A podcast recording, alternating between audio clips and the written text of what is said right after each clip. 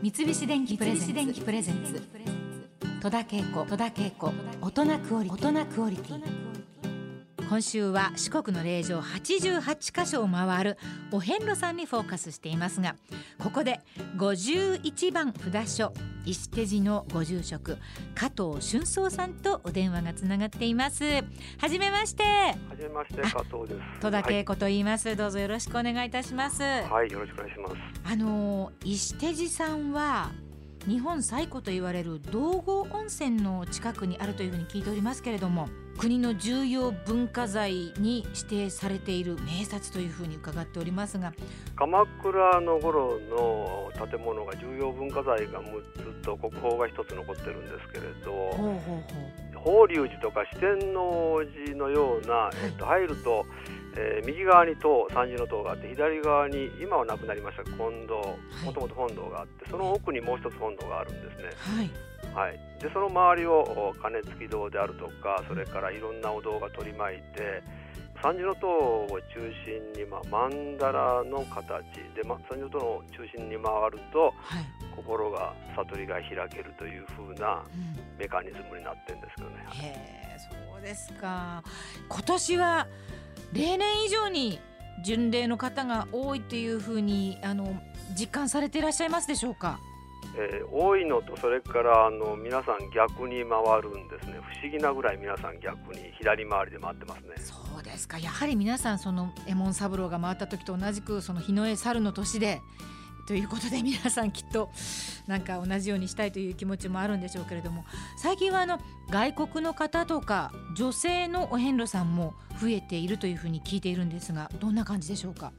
そうですね。あのもともと外国のフランスの方なんかはあの日本に興味があって多かったんですが、はい、今は全般に外国人の方で歩いてこう日本の文化をこう探るということが多いのと。もともと女性が四国遍路は多いというふうに伝わってるんです、ね、そうですか、はい。へえそうなんですか。あの加藤さんはえっ、ー、と第43代のご住職というふうに聞いていますけれども、はい、加藤さんにとってこのお遍路さんっていうのはどういった存在になりますでしょうか？もともとはこう宇宙人みたいなこう得体の知れない存在だったですかね、まあ、考えてみたらいでたちも白いですし、はい、変な傘かぶって棒を持って歩いてて、はいでよそからやってきてすぐ去っていくわけですから かなり、ね、不思議な存在でかつあのその次に思ったのはお遍路と仏教とは関係ないと思ってたんですね。はあ、ところが今はですねそうではなくってお遍路さんが一つの本尊様だと思ってますね。例えばそのご本堂にはあの仏様をお祭りしてるんですけれど、はい、なかなか物言ってくれないんですけれど、はい、えーそのご本尊様に向かってお遍路さんが一生懸命手を合わせている姿を見ると、なんかその神々しさとかこう人間の真面目さとか、なんか人間の弱さとか強さとか両方いろんなものをね感じてそのお遍路さんがこう巡礼しながら歩いてるお姿っていうのが一つのなんか人間のこう真面目に生きる方向みたいなのをね表しててそれで本尊様のようにも思ったり。あるいはそのいろんなことを教えてくれる方ですかね、まあ、いろんな悩みでお参りされてる方多いですから、ね、あの、はい、自分には分かんないいろんな世界があって、うん、えー、自殺された子どもさんのために回ってる方とか、うんはい、それからまあ会社が潰れてリストラになって歩いてる人とか、はい、障害を持ってあの行き先なくてで歩いてる方とか、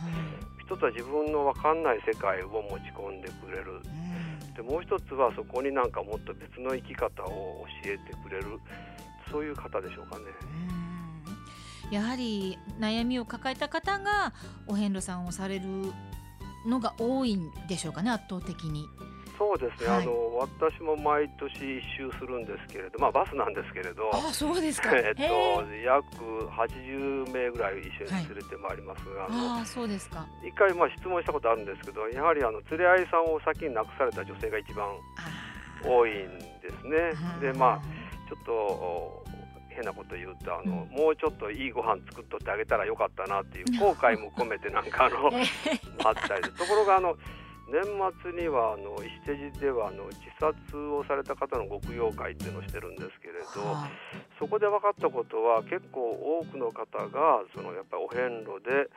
極陽したり自分の悲しみを和らげるために苦労されてるっていうのがこれがやっぱり一番大きな一つのポイントだと思ってますね。でもう一方であの歩いてる方をあの一ステージではあの無料で止めてお接待といって止めるんですけれど。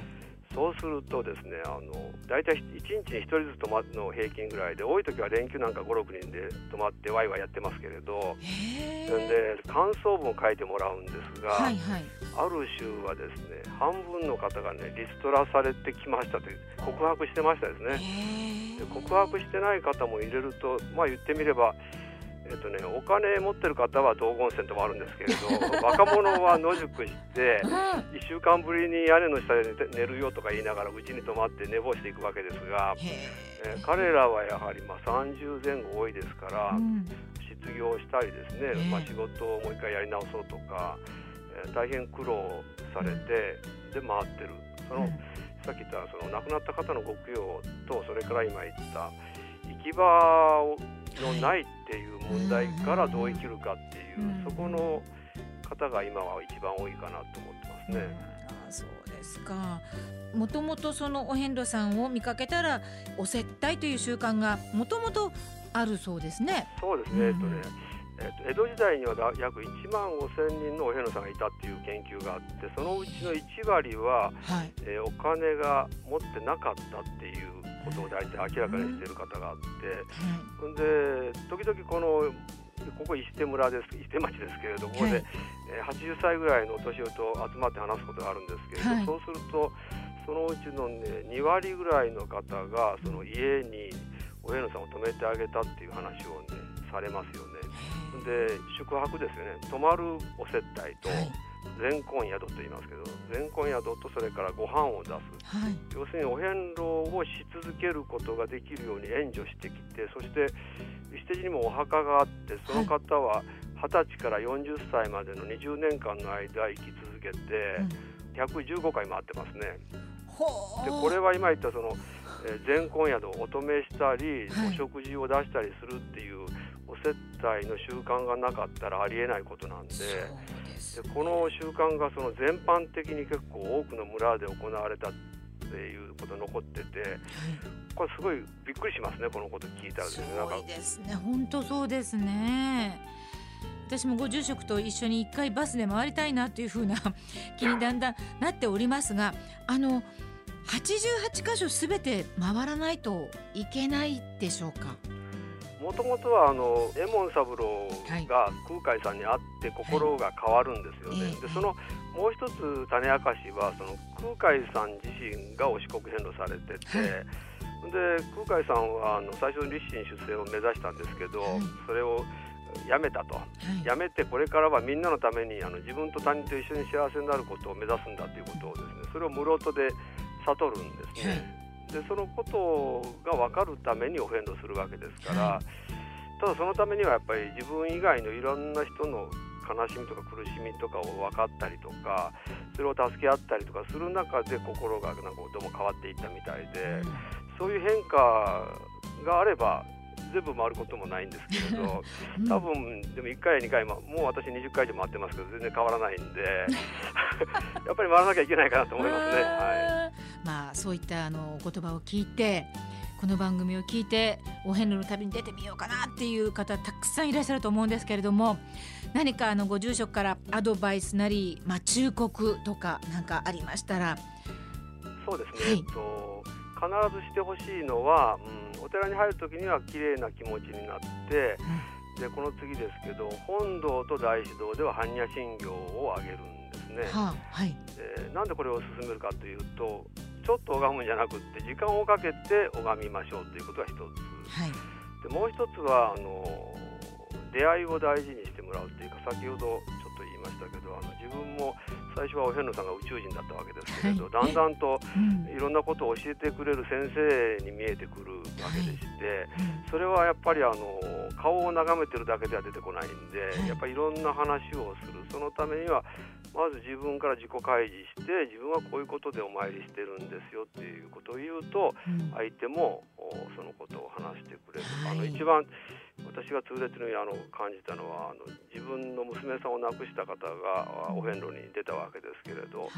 最初に声をかけてこう親しく自分のことを話した相手がやはり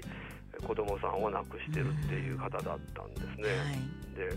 そういう出会いをですね大事にしてもらったらと思いますね。自分に向き合ったりとか、そのどんなふうに生きたらいいかとかあるいは自分が悲しい時に誰に打ち明けようかというふうに思った時にその自分をこう置ける場所あるいは守ってくれる場所あるいはそれをこう認めたりその促進したりできる場所っていうのがどんどん減ってきてるんではないかなと思うんですね。はい。うん、でそういう意味でお遍路に行くとあのこう心が丸くなったりあるいはこう自分の反省ができたりあるいは他人と共感できたりとか、うん、そういうことが多分とても魅力なんではないかと思いますね。はい、私の場合あのやっぱ僧侶ですから、はい、空海さんが拝んだとことかこもったとこってのあるんですね。そういう霊石を訪ねながら行くということと、うん。はい、空海さんが修行した場所は石鎚山。これ実はもう霊場に入ってないんですけれど、石鎚山とそれから、えー、っと室戸なんですね。だから、えー、岩屋寺さんとかあるいは穂積岬寺さんがそこに当たるんですけれど。空海さんが修行した場所に、同じところにこう座ったり歩いたりするつもりでそこで、うん、えー、さっきの般若心経であるとか、その真言を唱えてしばらくそこでですね、まあ、10分とか20分とか佇んで気持ちを柔らかくしてそしてどういうことを考えたのかなということを思っていただくとそれが本当のご利益になると思うんですね。私あの今日伺ってあの心を通じ合わせていくんだっていうそういうものなんだなっていうふうに今日はなんか初めて知ったような気がしました。なんかこうすごい一人で孤独な作業なんじゃないかっていうふうに思ってたんですけどそこが私の今日はすごいあの大きな発見でしたね。